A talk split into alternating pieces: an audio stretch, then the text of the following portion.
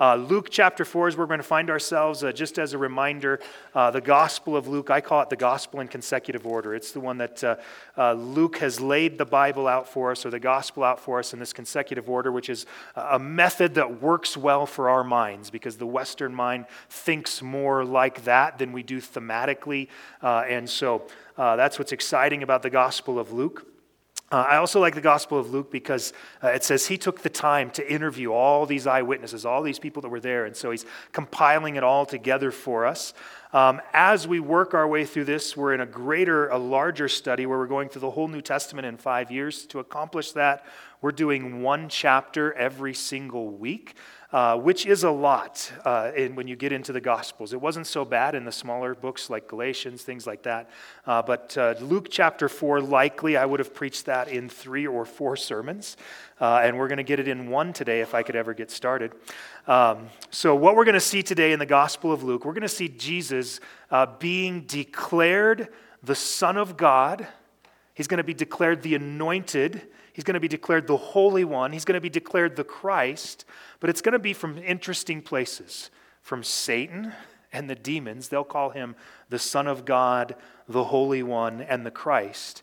And then also from a prophecy uh, where we'll see him as the one who was anointed to preach the gospel to the poor and proclaim, proclaim release to the captives. And so, just kind of some interesting things that we'll see through that. But as we go through that, you're going to recognize some of these key stories. Uh, we're going to see the temptation of Jesus Christ, which, again, that probably would have been one sermon by itself. Uh, then you'll get to see Jesus preaching in the synagogue. You'll get to see a couple of encounters with demons. You'll get to see some physical healing. So, all kinds of things that we could have covered individually but I think as we put it all together, we can see what Luke is trying to do. He's trying to let the people who read this book know that Jesus, the one that everybody was so excited about, everybody was so concerned about, he's trying to let them know that he is the Messiah, the Savior of the world that everybody was, been, was waiting for. And I think sometimes uh, it's helpful to take these bigger chunks because when we look at the smaller chunks, we sometimes emphasize the wrong things. And I think that's what happens uh, uh, oftentimes in this particular chapter. So let's pick it up here in verse 1. I'll be reading this in some big chunks and then we'll come back and, and uh, look at it. It says, Jesus, full of the Holy Spirit, returned from the Jordan and was led around by the Spirit in the wilderness for 40 days, being tempted by the devil. And he ate nothing during those days, and when they had ended, he became hungry. And the devil said to him, If you are the Son of God, Tell this stone to become bread. And Jesus answered him, It is written, Man shall not live on bread alone. And he led him up and showed him all the kingdoms of the world in a moment of time.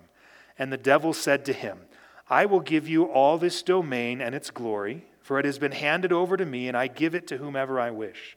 Therefore, if you worship before me, it shall all be yours. Jesus answered him, It is written, you shall worship the Lord your God and serve him only.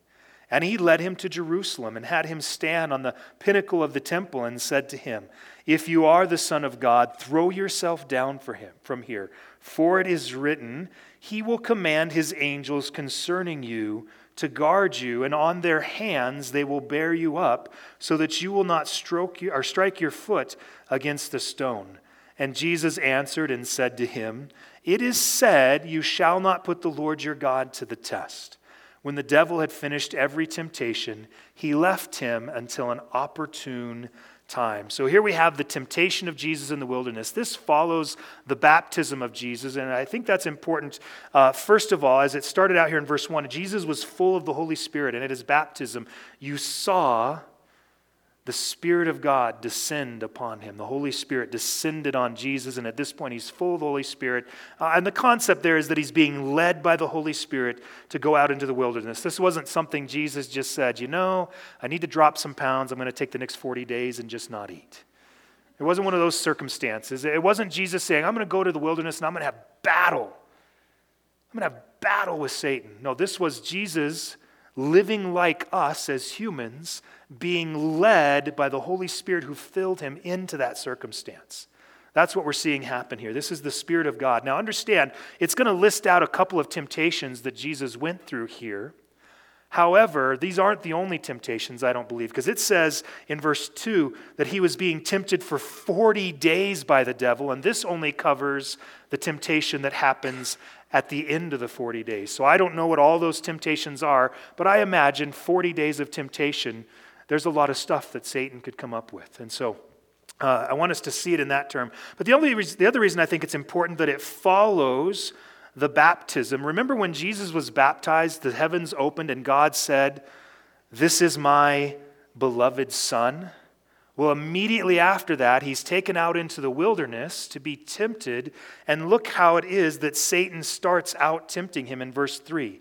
If you are the Son of God. Uh, do you see how that follows from the baptism? My beloved Son. And Satan says, Oh, really? Well, if you are the Son of God, and then he brings these, these various temptations. Of course, the first one is you've not eaten for 40 days. Wouldn't you like something to eat? I mean, if you're the Son of God, couldn't you just turn rocks into bread?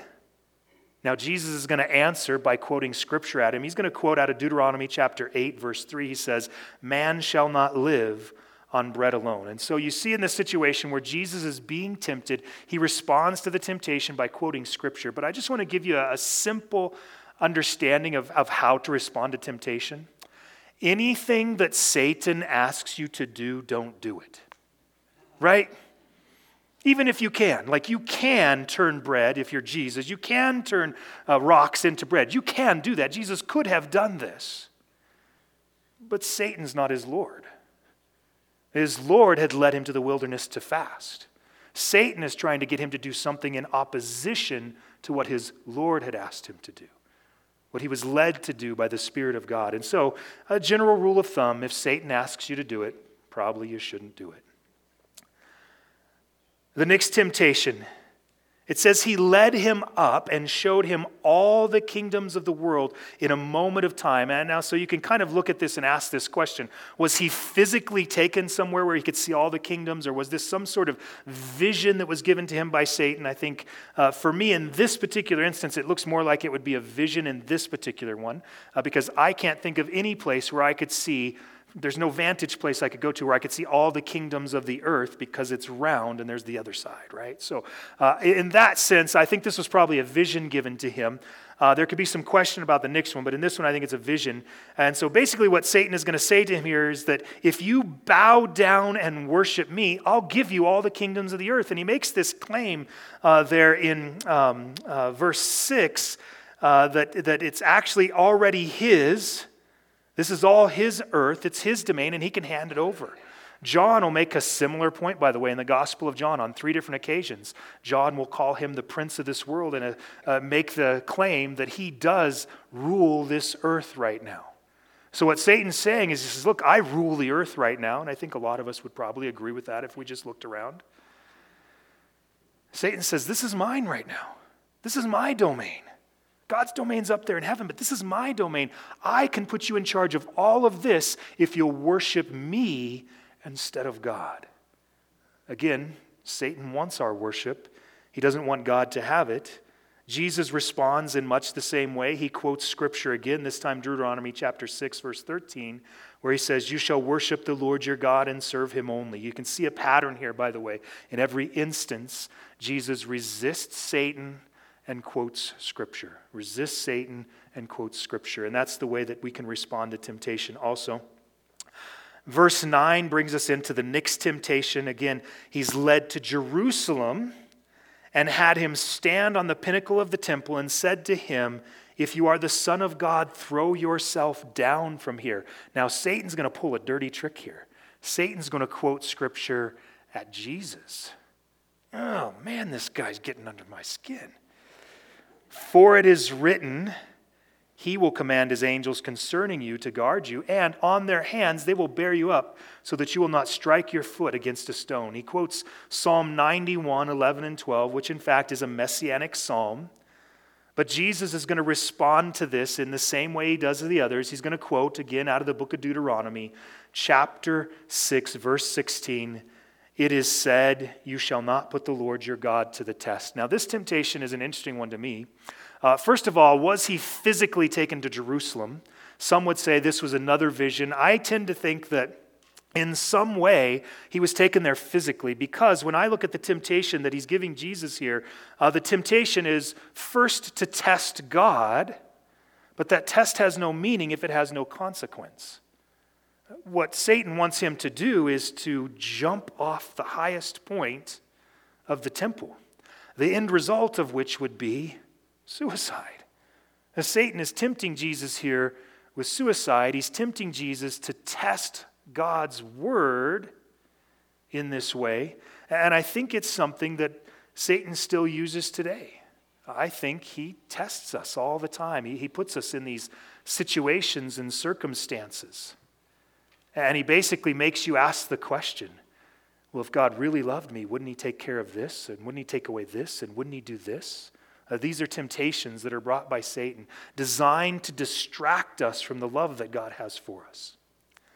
Well, ultimately, after these temptations, it says, when the devil had finished every temptation, I think that's an important word, every temptation. I think Jesus was tempted in every way, just like we are. And so, in that, he can identify with us in every temptation we have.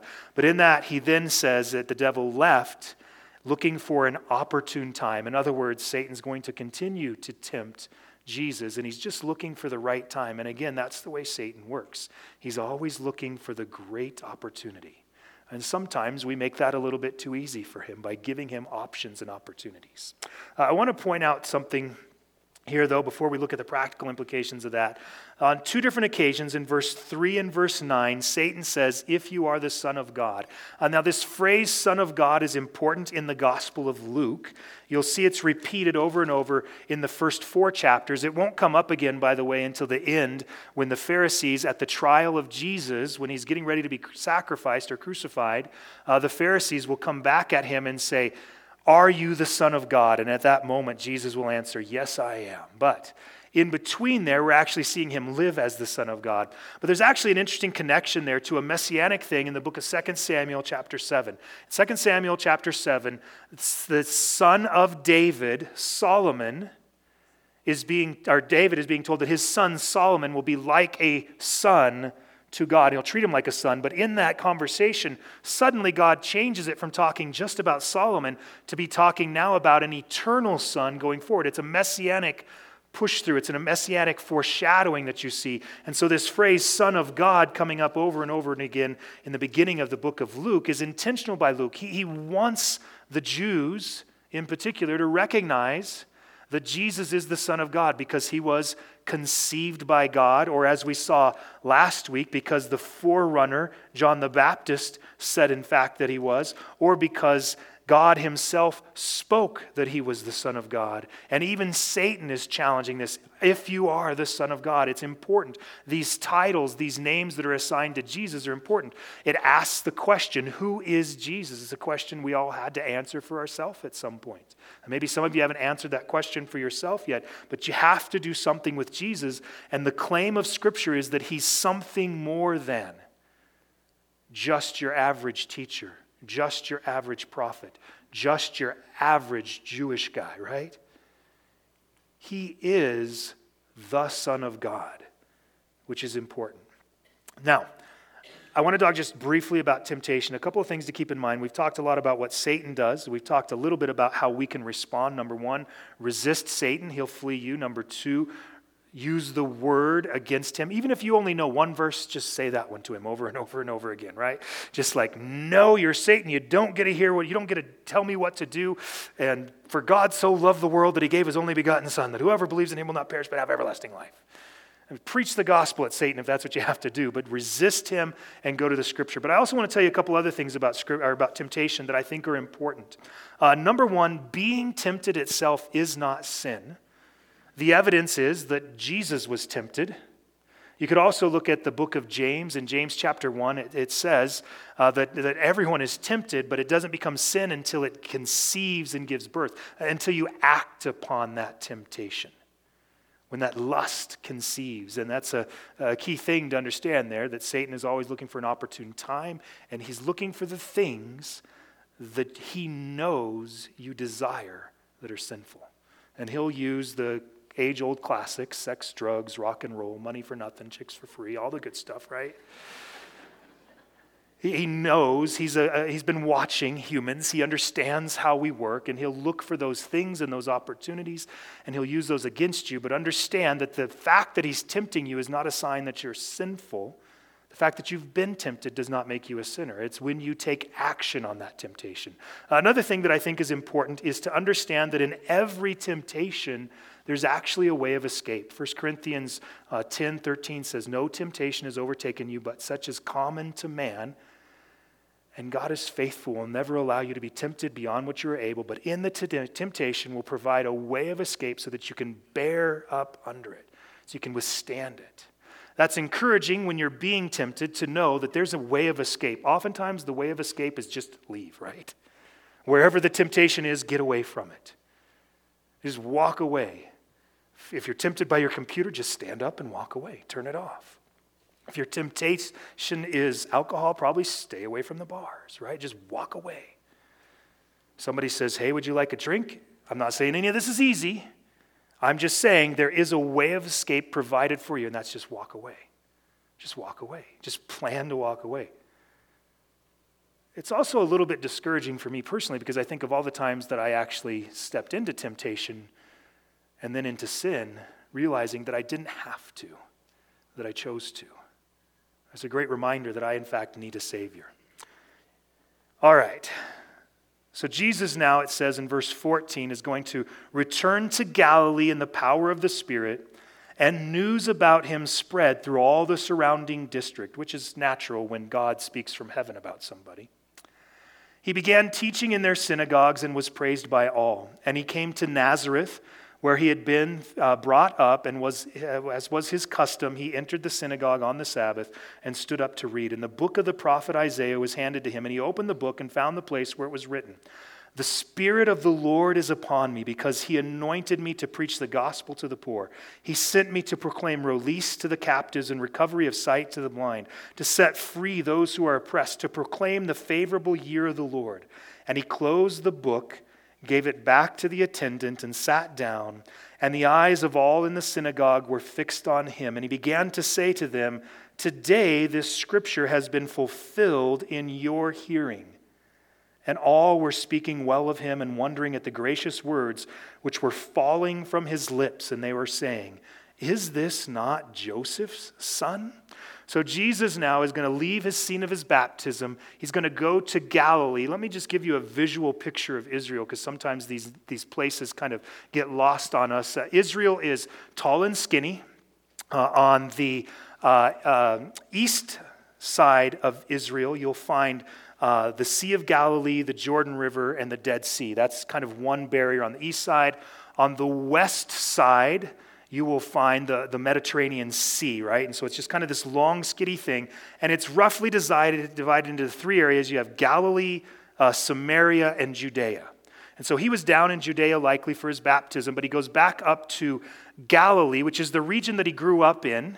And you'll find in Galilee, uh, at the southern part of Galilee, right before you get into Samaria, you'll see the city of Nazareth. That's the city he grew up in. But at the top of the Dead Sea, you're going to find Capernaum, which we're going to visit here uh, in a few minutes. But he starts out by preaching in the synagogues in the area of Galilee. So it wasn't just in one synagogue, he was going from city to city teaching in the synagogues.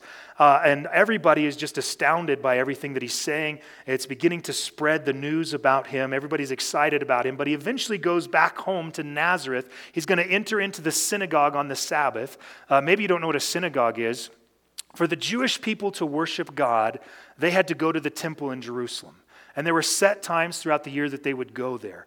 But in the in between times, when they weren't in Jerusalem, they had local gathering places. And uh, the, the tradition is any city that had more than 10 Jews would form a synagogue. And it kind of became a, a learning and community center for them.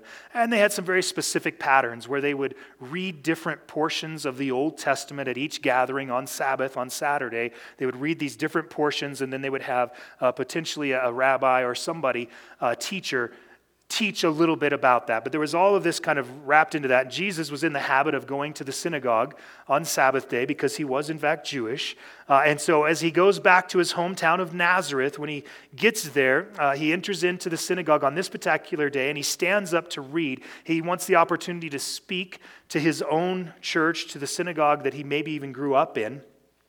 And so they hand him uh, the book of the prophet Isaiah. Again, what they would do is each, each uh, week, they would read from different portions. And so there would be a reading from the Old Testament law, there would be a reading from the prophets, uh, maybe from the Psalms or something like that. But they would just divide it up into these various reading sections, and they would have different people just read through the passage. You know, you know when Paul tells Timothy, give attention to the public reading of the word, uh, that's one of the things that was just a habit of theirs. And a, th- a thing I think that we probably could do a little better at, by the way. I think I read through the passage as I preach it, uh, but I actually think it would be a cool element uh, to maybe add to the service someday that we just together are working through the Bible in different ways. You know, maybe just every Sunday, just take uh, half a chapter or something out of the Psalms or something like that, but just kind of adding something like that to the Word, but or to what we're doing in teaching of the Word right now. But anyway, so Jesus stands up. They hand him the prophet Isaiah my assumption is, and this really is an assumption,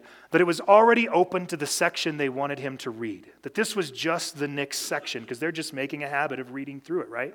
And so it was already probably open to that section. Now, although some people think that he may have turned to that section, that wouldn't have been easy just so you know the, the way these scrolls were. Uh, if you imagine the book of Isaiah laid out on a scroll, the, the predictions I saw or the estimations I saw is that it would be a 28 foot long piece of paper rolled up. And so could you imagine Jesus? Give me a minute here. Just gotta, just a second. I'm just gonna, just gotta turn to the right. Just gotta roll this scroll all the way to the right. Particular. I, I think it was actually the the next spot that they were supposed to read. I think this is all uh, God's planning and God's purpose. But anyway, when Jesus stands up, he reads to them Isaiah 61, verses 1 and 2. It's this kind of beautiful picture to think of Jesus announcing himself to his own hometown that he is the expected Messiah as he reads this messianic portion. And he says, The Spirit of the Lord is upon me because he anointed me to preach the gospel to the poor. He sent me to proclaim release to the captives and recovery of sight to the blind, to set free those who are oppressed, to proclaim the favorable year of the Lord. And then he sits down and everybody's looking at him. And he says, Today, this scripture has been fulfilled in your hearing. Fulfilled in your hearing. He's claiming that he is the one who was anointed by God to preach the gospel to the world. He makes this claim in his own synagogue, in his own hometown. And the people weren't uh, offended by this at all. In fact, uh, they were wondering about it, but they were speaking well of him. They thought these were very gracious words. Uh, they were a little confused because this was Joseph's son, right? Like we saw this kid grow up, right? Like, what do, you, what do you mean? You're the guy that Isaiah was talking about. But they're still so impressed by what he has to say at this point uh, that they're speaking well of him. Well, Jesus is now going to teach them a little bit, and it's not going to go as well. Uh, Jesus is going to bring a confrontation to them. Uh, it's somewhat of a prophetic one. Uh, but he says this in verse 23 He said to them, No doubt you will quote this proverb, proverb to me Physician, heal yourself. Whatever we heard was done at Capernaum, do here in your hometown as well. And he said, Truly I say to you, no prophet is welcome in his hometown. But I say to you in truth, there were many widows in Israel in the days of Elijah when the sky was shut up for three years and six months, when a great famine came over all the land, and yet Elijah was sent to none of them, but only to Zarephath in the land of Sidon, to a woman who was a widow. And there were many lepers in Israel in the time of Elisha the prophet, and none of them was cleansed, but only Naaman the Syrian. And all the people in the synagogue were filled with rage as they heard these things. They got up and drove him out of the city and led him to the brow of the hill on which their city had been built in order to throw him down the cliff. But passing through their midst, he went his way. Well, first of all, I have never preached a sermon that had that bad of a reaction. That Jesus tells them essentially, I'm about to go to Capernaum and I'm going to do some pretty amazing things. But honestly, I can't do any of those things here. And then he gives some biblical illustrations, and I think it's the biblical illustrations that really offended the people. I think a little bit they were thinking to themselves, wait, this is your hometown. You should be doing that amazing stuff here, not everywhere else. But his biblical illustrations would be really impactful to a Jewish person. Uh, he talks first about Elijah.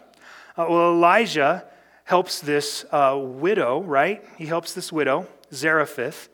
But what's interesting about the widow is that she's not Jewish, she's from Sidon. And Jesus makes the point there were lots of widows in Israel at that time, lots of Judean widows, Jews. There were lots of them. But God, through Elijah, chose not to help them. He chose this Gentile widow to help.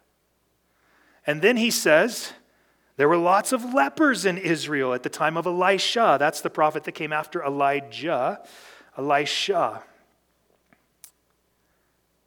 But none of them were cleansed. Instead, he cleansed Naaman, a guy from Syria, a Syrian guy, again a non Jew. And when they hear that, that's when the people are filled with rage because they saw themselves as special people in the eyes of God, which they were. But they assumed because of that, they were the only ones that God cared about. And it was offensive to them that God would care about somebody else, at least in their eyes, more than them, enough to help when he wouldn't help them. It was offensive to them, and they began to become filled with rage, so much so that they wanted to push Jesus off a cliff. They drove him out of town. They drove him out of town. Can you imagine them chasing Jesus out of town? Could you imagine service ending like that on a Sunday? Chasing the pastor out of town. Not since Joseph Smith has that happened. Anyway, sorry. they did. They chased him out of town. They tarred and feathered him. I'm just saying. chasing him out of town, drive him to the edge of a cliff to push him off. Again, they want to kill him because of what he said here. And it doesn't give it a whole lot of explanation. It just says Jesus passed through their midst and went his way, which is, this is where I kind of like superhero Jesus this. Like the things he could do were pretty cool, right? He was, in fact, the Son of God. He was, in fact, part of the Trinity. Jesus was God. And so he's just able to slip through the crowd. Now, some people have taken this and said, well, it's because he was just like everybody else. He, he was just so normal in the way that he looked, and I think that's true. And he would have looked very Jewish. He would have looked just like the people around him, but not so much so that they wouldn't have recognized him walking through their crowd when they wanted to put him to death. They would have known it was him. Uh, something amazing happened there. Somehow he slips through their midst and just went away. And where he goes is he's going to go to Capernaum in verse 31, a city of Galilee. Again, I told you Galilee was the northern portion of Israel. At the top of the Dead Sea is the city Capernaum. Uh, he, did I get that right? The Sea of Galilee, the top of the Sea of Galilee is Capernaum. The Dead Sea is down here. The top of the Sea of Galilee is Capernaum, this city up there. Uh, anyway, he came down to Capernaum just like he told the people he would, a city of Galilee, and he was teaching them on the Sabbath. And they were amazed at his teaching, for his message was with authority. In the synagogue, there was a man possessed by the spirit of an unclean demon, and he cried out with a loud voice, Let us alone. What business do you have with each other? Do we have with each other, Jesus of Nazareth? Have you come to destroy us? I know who you are, the Holy One of God. But Jesus rebuked him, saying, Be quiet and come out of him. And when the demon had thrown him down in the midst of the people, he came out of him without doing any harm to him. And amazement came upon them all, and they began talking with one another, saying, What is this message? For with authority and power he commands the unclean spirits, and they come out. And the report about him was spreading into every locality in the surrounding district. And so now we're going to see Jesus again in the city of Capernaum, goes into the synagogue, again the Sabbath. This was his habit, this was his custom. He would go in and he would teach, and once again, the people were just amazed at the way he taught. He taught with an authority they hadn't had before. Uh, typically, what you would have seen in that time, uh, this is what commentaries tell me, I wasn't around back then, but the commentaries tell me that during that time, what you would typically see is the local rabbi would stand up and he would speak, but he really wouldn't speak for himself. Uh, what he would do is he would say, Well, this rabbi, and he would quote a conservative rabbi, says this about this passage, and then this rabbi, and he would quote a liberal uh, rabbi and say, This is what this guy says about it, and just kind of just like, I would, I would call it wishy washy. I would just say they, they weren't really making a, a strong claim. They were kind of presenting it out here like this and just saying, you know, these are what these two very famous rabbis once said about this passage. It would be like if I came here every Sunday and every Sunday said, well, look, you know, John MacArthur, very conservative, says this. But Rob Bell, very liberal, says this. Well, you guys will figure it out, right? Like, that was kind of the idea. They just weren't used to somebody coming in and preaching with authority. They weren't used to that. Jesus came in and spoke as if he knew the scriptures. And they were just blown away by this. But this odd thing happens at the synagogue one day. Just happens to be a demon possessed guy in the synagogue. I would like to say this demon possessed people can come to church. Now, I don't talk a whole lot about demons except when it comes up in Scripture, and I actually don't give a whole lot of thought to the concept on a regular basis. But I do think we have to be careful to not exclude that from our mental theology. We, we might just kind of uh, test yes, yes, we see a lot of demonic things in the Bible. We don't see as much of that today. Well, I, think we like to assign scientific reasons for things and reject spiritual reasons for things. And so I do think there are times that there are things that are demonic that we try to label as other things. I think we have to be cautious of that. I also would point out in the presence of Jesus Christ, the demon could not sit still in church. I'm not saying if you can't sit still in church that you're filled with a demon. You might just be like an American who can't sit for 45 minutes. That's just normal. That's why sitcoms are 30 minutes with breaks throughout. Like, shouldn't church have commercials right in the middle of every sermon just so you can pay attention? That's what all my little jokes are, just to draw your attention back in. But anyway, this demon stands up and says, Let us alone. What business do we have with each other? And the demon knows who he is, Jesus of Nazareth. Everybody knew who he was at this point. It said that his popularity was growing throughout the region. Uh, the demon asks a question Have you come to destroy us? I know who you are, the Holy One of God. The demon recognized him as the Holy One of God. Now, that would be a messianic title, but I think even more powerful than that. Every other instance of the phrase Holy One in the Old Testament, every single one of them is addressed to God, the Holy One. Now, I think it is true that God set apart, that's what holy means, set Jesus apart for his particular use. But I think this phrase, this term, I think is intentional. Again, I think it's, it's messianic. I think Luke's point is to remind everybody who reads this book that Jesus was the Son of God, He was the anointed one, He was the Holy One, that Jesus was both Savior and God. Well, Jesus immediately rebukes him, tells him to be quiet and to get out of the guy. The guy gets thrown to the ground by the demon. The demon comes out of him, and the people are like, Best sermon ever! Sunday was so awesome! What happened at your synagogue last weekend? Oh, you read Isaiah again? We've read that one before. We saw a demon get cast out. Like these people were like amazed by this. What is this message, this authority, this power? He, commands unclean spirits and they come out. And the report about him was spreading again into every locality in the surrounding district.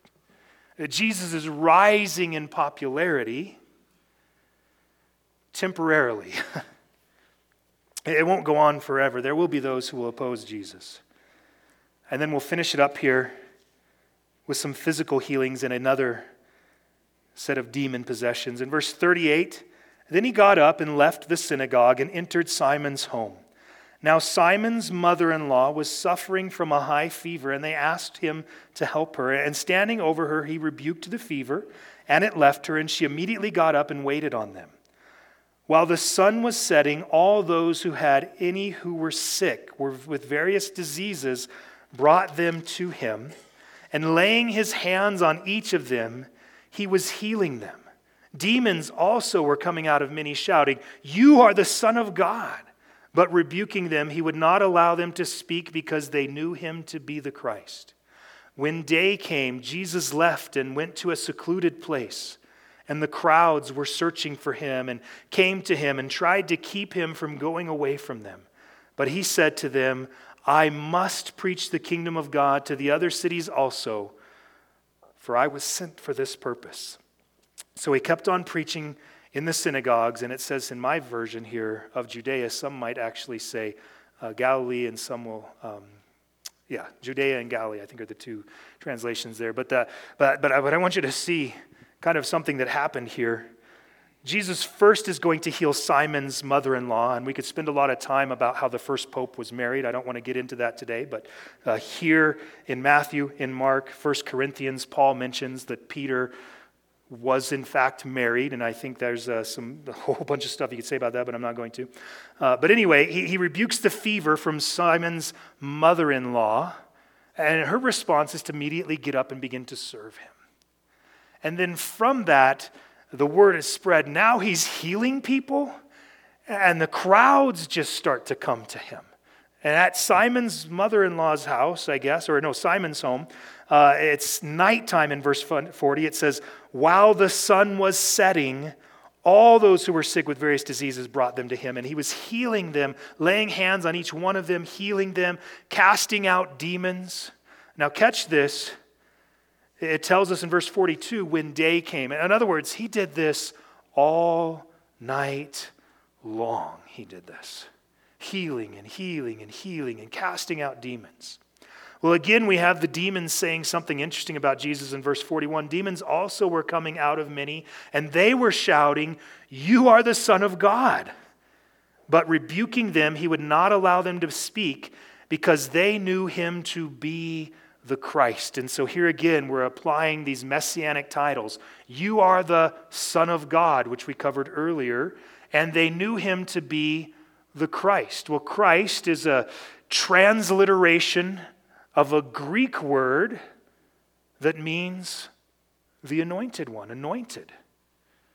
Here, Jesus, anointed by the Holy Spirit at his baptism for the purpose of preaching the gospel as prophesied in the book of Isaiah, is being recognized as the Christ by these demons. And you would think in this moment that Jesus would say, Keep on preaching, demons. That's who I am. But he doesn't. He silences them, he rebukes them. He doesn't want them to say these things. A couple of reasons have been postulated.